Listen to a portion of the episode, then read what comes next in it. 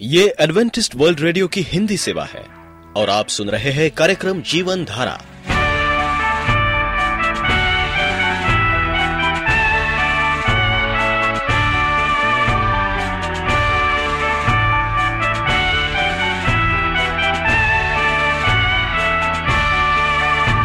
कार्यक्रम जीवन धारा सुनने वालों को मैं स्मिता और मैं अमित। हमारा प्यार भरा नमस्कार। एडवेंटिस्ट वर्ल्ड रेडियो की हिंदी सेवा में हम आपका स्वागत करते हैं।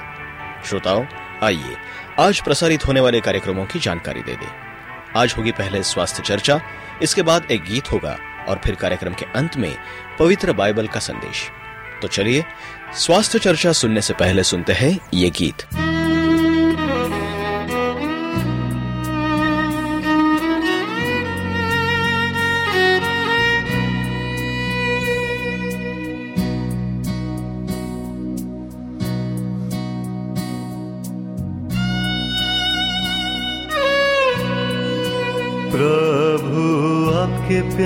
के सामने।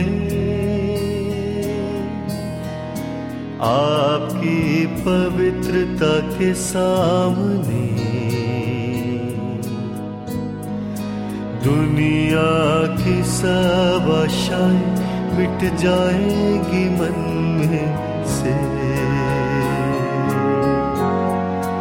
मेरी आवाज़ आपके पास आएगी। आपकी इच्छा मेरे जीवन में होगी।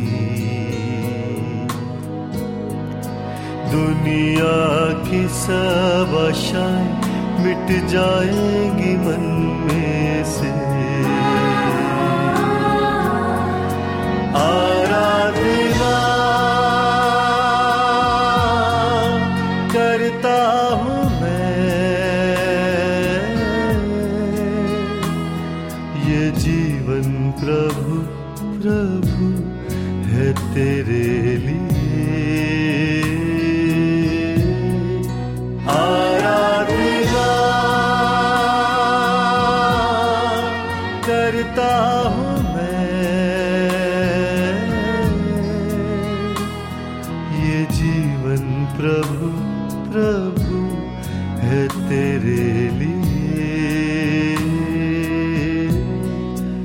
प्रभु आपके प्यार के सामने।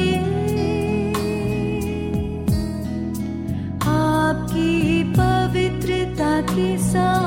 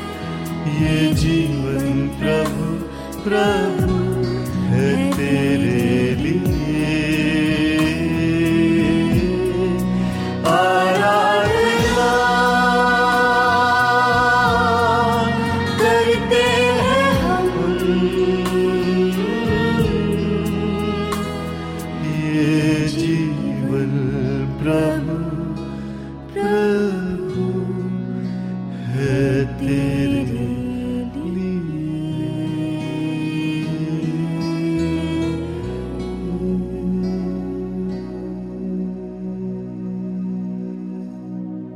आप एडवेंटिस्ट वर्ल्ड रेडियो का जीवन धारा कार्यक्रम सुन रहे हैं।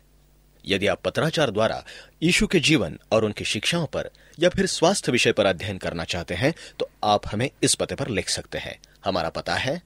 वॉइस ऑफ़ प्रोफेसी ग्यारह हेली रोड नई दिल्ली एक एक शून्य शून्य शून्य एक इंडिया। धन्य वे जो दया दिखाते हैं पार्ट तीन। प्रिय रेडियो मित्रों प्रभु मसीह के मधुर सामर्थी नाम में आपको भाई मॉरिस माधो का नमस्कार। मित्र, बाइबल हमसे कहती है कि हम एक ऐसे विचारधारा में जी रहे हैं जहाँ दया की, प्रेम की कमी है। और बाइबल में हमसे कहती है कि हम परमेश्वर के सामने धर्मी नहीं, कहलाएँगे अगर हमने अच्छे काम किए हैं। बाइबल कहती कोई व्यवस्था के कामों से कोई प्राणी उसके सामने धर्मी नहीं ठहरेगा। रोमियो तीन, बीस। ये क्या है? ये हमारी, ये हमारे स्वभाव में होना चाहिए। प्रेम, दया, ठीक है? और हम अगर सोचे कि हम दया दिखाकर, प्रेम कर कर कुछ पाते हैं तो वो गलत बात है। जो काम व्यवस्था शरीर के कारण दुर्बल होकर ना कर सकी। परमेश्वर ने अपने ही पुत्र को पाप में शरीर की समानता में भेजकर शरीर में पाप पर दंड की आज्ञा दी। हम सब सहमत हैं कि एक प्रकार की सरकार दूसरे से बेहतर हो सकती है, किंतु सब प्रकार की सरकार व्यसन को नियंत्रण करने और सद्गुण की विश्वव्यापी प्रचलन देने में असफल रही कि मानव प्रकृति को बदल सके। मेरे मित्रों, इतिहास साबित करता है कि व्यवस्था कानून के द्वारा मानव स्वभाव की समस्या का हल करना असंभव है। ये सही है। यद्यपि मेरा कहना यह नहीं है कि बुराई के विरुद्ध हमें कानून बनानी चाहिए। इसके ठीक विपरीत वास्तव में बाइबल कहती है कि परमेश्वर ने नागरिक सरकारों को, पापाचार को दंडित करने का अधिकार दिया है। हमें समाज के समान भलाई तथा न्याय के साथ देना है, क्योंकि हकीम अच्छे काम के नहीं, परंतु बुरे काम के लिए डर का कारण है। रोमियो तेरह तीन। भली सरकार को समाज के सकारात्मक भले के लिए काम भी करना है, परंतु अक्सर हम सोचते हैं कि कोई खास स्वरूप की सरकार सभी समस्याएँ हल कर देती है। कुछ अत्याचारी और तानाशाही अन्य देशों पर अपने प्रकार की सरकार या राजनीतिक दर्शन थोपने के लिए हर संभव प्रयास करते हैं। बलपूर्वक या आवश्यक हुआ तो तख्ता पलटकर हाँ सरकार के कुछ स्वरूप निश्चित ही दूसरों से बेहतर है। और एक कारण यह है कि उन्हें मानव स्वभाव की सीमाओं और संभावनाओं की ज़्यादा अच्छी समझ है। सरकार और नागरिक कानून कुछ कुछ एक चिड़ियाघर के पिंजड़ों के समान है।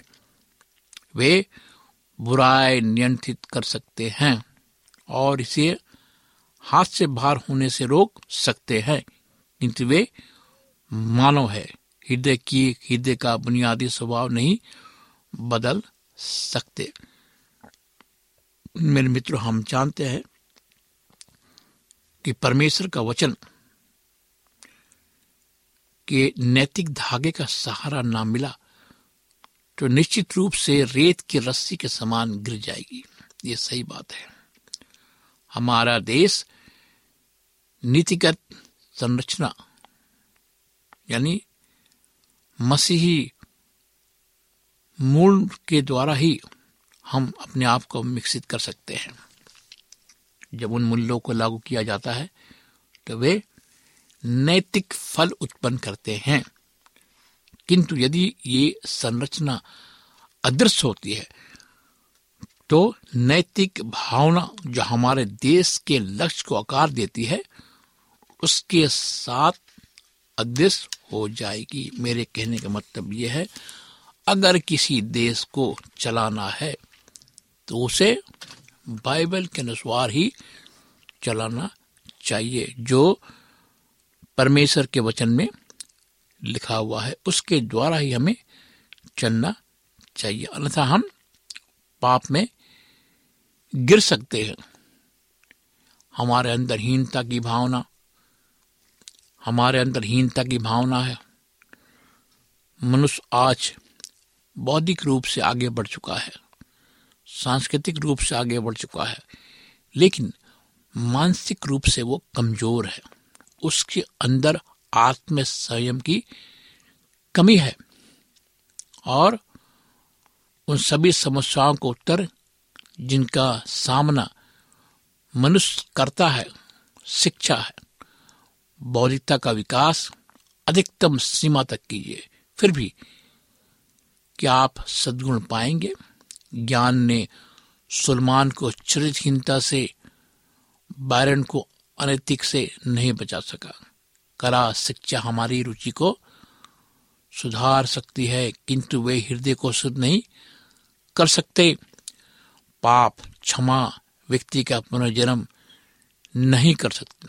ये होती शिक्षित लोगों द्वारा चलाई गई। कुछ बुद्धिमत्तापूर्ण ढंग से भी है। इसे शिक्षित भ्रष्टा का प्रदर्शन भली भांति कहा जा सकता है। मेरे मित्रों, हम जानते हैं कि हमारे अंदर कहाँ है दया? क्या हम दया के पुजारी हैं? क्या हम दया को अच्छी तरह से समझ सकते हैं कि हमारे अंदर हमारा जो मन है, वो परिवर्तन हुआ है? नहीं हुआ है। हम पुराने लोग हैं, इसलिए तो प्रभु ने कहा, निकदमस से तुम्हें नया जन्म लेना ज़रूरी है। क्यों कहा? क्योंकि प्रभु मसीह इस दुनिया में आए और वो चाहते हैं कि हम सब नया जन्म पाए, हमारा नया जन्म हो।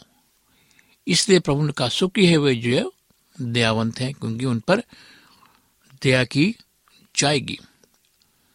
वो दया जिसके संसार को ज़रूरत है, आज संसार को दया की ज़रूरत है। हमारे प्रभु यीशु मसीह का अनुग्रह, प्रेम, शांति, ये उसकी परिवर्तित करने का तरीका है कि हम अपने आप को कैसे बदले, हमें अपने आप को बदलना है।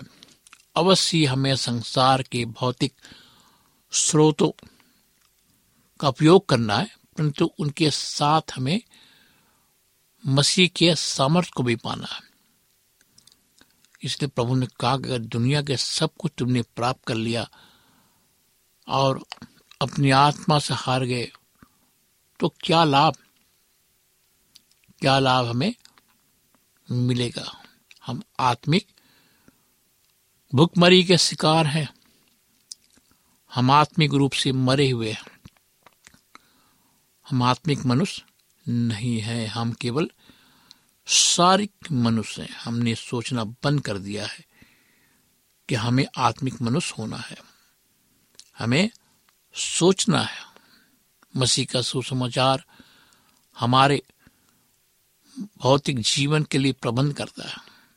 भौतिकतावाद हमारे शरीर में प्रयोगशाला विश्लेषण को छोड़कर कुछ नहीं देख सकता। परंतु बाइबल प्रश्न पूछते हैं क्या तुम नहीं जानते कि तुम्हारी देह पवित्र आत्मा का क्या है? मंदिर है, पहला ग्रंथियो छ उन्नीस। सुसमाचार हमारी बुद्धि के लिए प्रबंध करता है। ये बुद्धि को सर्वोच्च सक्रियता तथा तक प्रेरित करता है। ये हमारे संपूर्ण बौलिकता शक्ति की शिक्षा को आदेश देता है। नियंत्रित करता है। बाइबल शिक्षा देती है, अपनी बुद्धि की कमर बाँध लो। पहला पत्रस एक तेरह। सुसमाचार हमारे संवेदशीलता के लिए भी प्रबंध करता है। तुम्हारा मन व्याकुल ना हो, योहन्ना चौदह एक। धन्य वे जो शोक करते हैं, क्योंकि वे शांति पाएँगे। यीशु कहते हैं कि मानवता को इसी की आवश्यकता है। मानवता अपने दुख में आराम, अपने अंधकार में प्रकाश, अपनी घबराहट में शांति, अपने थकान में विश्राम और अपनी बीमारी, रोग में चंगाई चाहती है। सुसमाचार यह सब हमें देता है। सुसमाचार हमारी इच्छा के लिए प्रबंध करता है। ये प्रबंध करता है कि ये हमारी इच्छा को, परमेश्वर की इच्छा को बनाए। परमेश्वर की इच्छा, हमारी इच्छा से मेल खाए ताकि हमारा संबंध परमेश्वर से क्या हो, मौजूद, मज़बूत हो। और ये मजबूती केवल आज के लिए ना हो, सारी ज़िंदगी के लिए हो। हमारे आत्म स्वभाव के लिए विश्व में एकमात्र तृप्ति का भी सुसमाचार प्रबंध करता है। हम सुसमाचार में ये बताते हैं लोगों को, उद्धार पाने के लिए मैं क्या करूँ? ये प्रश्न हमारे सामने है। उद्धार पाने के लिए हमें क्या करना है? उद्धार पाने के लिए हमें सुसमाचार की तरफ़ देखना कि परमेश्वर हमसे क्या कहना चाहता है। सुसमाचार लोगों के घाव को दिखाता है कि हम कितने पापी हैं। हम आत्मिक रूप से मरे हुए सुसमाचार वो आयना है जो हमारे शक्ल को दिखाता कि हम कौन हैं, कैसे है, हमारा हृदय कैसा है, हम क्या कर सकते हैं। ये सब सुसमाचार हमें दिखाते इसलिए हम अपनी ज़िंदगी में टाल मटोल नहीं कर सकते और सुसमाचार से भाग भी नहीं सकते, क्योंकि सुसमाचार हमें हमारे जीवन के बारे में बताता है। और हमें डरने की, घबराने की कोई ज़रूरत नहीं है, क्योंकि परमेश्वर जो हमारे साथ है और वह हमारे जीवन को पकड़कर हमारे जीवन में एक नया चीज़ हमें दिखाना चाहता है। हमें दीन बनना है। हमें मन के दीन बनना है। हमें कंगालों की तरह बनना संत बनना एक ऐसा संत जिसके अंदर क्या हो, केवल क्या हो, दीनता भरी हो, दीनता। मन जो है, बड़ा धोखा देने वाला है। धन्यवाद, जो मन की दीन है। यीशु ने दो शब्द मन के छोड़ दिया है। तो वे सभी आनंदित होते क्योंकि वे सभी दीन थे, दरिद्र थे। यदि वे इस बात का उलझन में पड़ जाते कि कैसे पीस कर रख देने वाली दरिद्रता उन्हें संभवतः प्रसन्न बना सकती है, तब भी यीशु ने कहा, मन के दीन यानी कि जो मन से दीन है। जो पैसे से दीन, वो नहीं। यहाँ दरिद्रता की कंगाली की बात नहीं हुई। आश्चर्य के साथ उन्हें सुना कि जबकि वे आगे कहते कहते गए, इस रहस्यमय दिखाई देने वाले शब्दों में प्रसन्नता, सुखी, सुख का प्रथम आधारभूत भेद छिपा है। आरंभिक रूप से ये विरोधाभास जैसा लगता है। जो दरिद्र हैं, उनके लिए हम सोचते हैं कि वे दुखी होंगे। किंतु यीशु सिखाते हैं कि निर्धरता के बावजूद भी हम खुशी या सुख हमें मिल सकता। जिस प्रकार की गरीबी, निर्धनता यीशु के दिमाग में थी, क्या उनका मतलब था कि वे जिनके पास ये संसार की सारी वस्तुओं का थोड़ा था, नहीं, निश्चय ही वे शामिल थे। किंतु यीशु हरेक प्रकार के व्यक्ति से कह रहे थे कि अमीर, गरीब, बीमार, स्वस्थ, शिक्षित और शिक्षित, जवान, बूढ़ा, ये सब शामिल थे। परमेश्वर का सरोकार इस ग्रह के प्रत्येक व्यक्ति से है। यीशु के शब्द हरेक परिस्थिति में तथा हर एक पीढ़ी में सभी व्यक्तियों को संबोधित किए गए थे। आज वे आपको और मुझे संबोधित है। आत्मिक दरिद्रा का सही अर्थ है। मन के दीन। आत्मा में दरिद्र निर्धन होने का यीशु का क्या अर्थ है?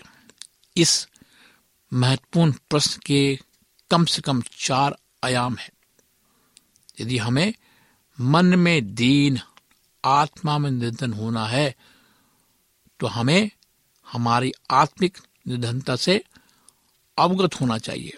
कोई भी मनुष्य उससे ज़्यादा दयनीय नहीं है, जो एक बड़ी ज़रूरत में हो और उसे इसकी जानकारी ना हो।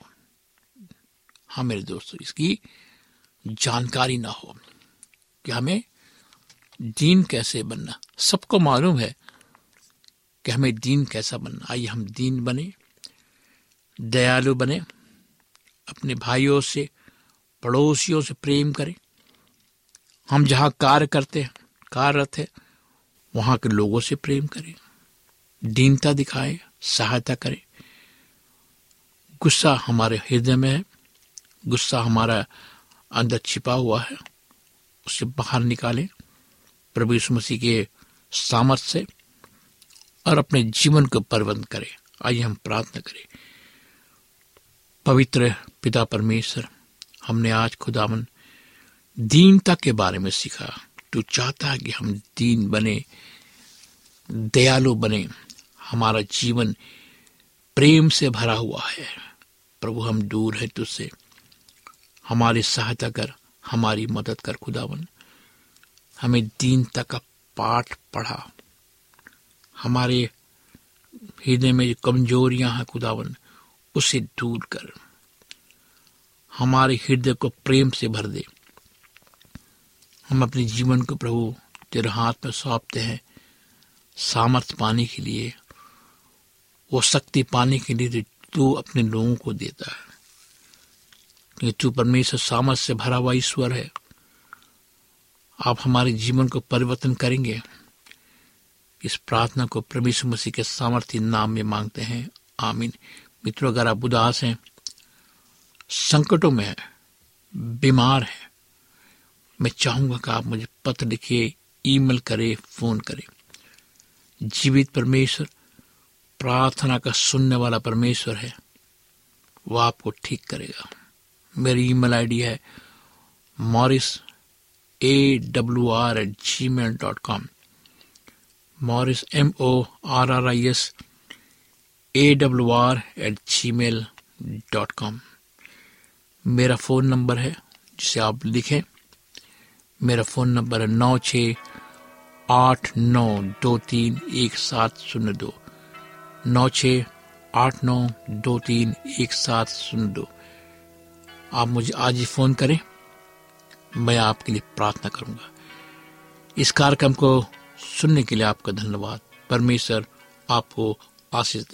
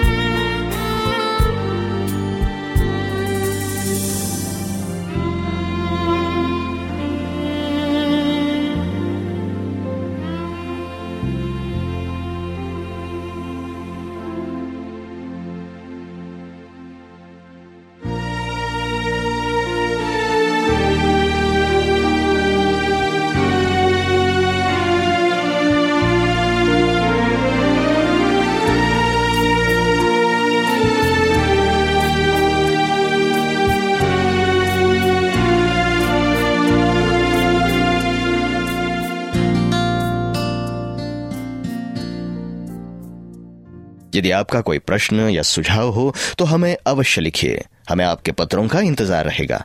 हमारा पता है। कार्यक्रम Jeevan Dhara Adventist world radio post box सत्रह पुणे चार एक एक शून्य शून्य एक महाराष्ट्र इंडिया। पता एक बार फिर नोट कर ले। कार्यक्रम Jeevan Dhara Adventist world radio post box सत्रह। पुणे चार एक एक शून्य शून्य एक महाराष्ट्र इंडिया। और अब हमारा समय यहीं पर समाप्त होता है। इसी समय इसी मीटर बैंड पर आपसे फिर भेंट होगी। तब तक के लिए मैं स्मिता और मैं अमित हमें आज्ञा दीजिए। प्रभु आपको आशीष दे।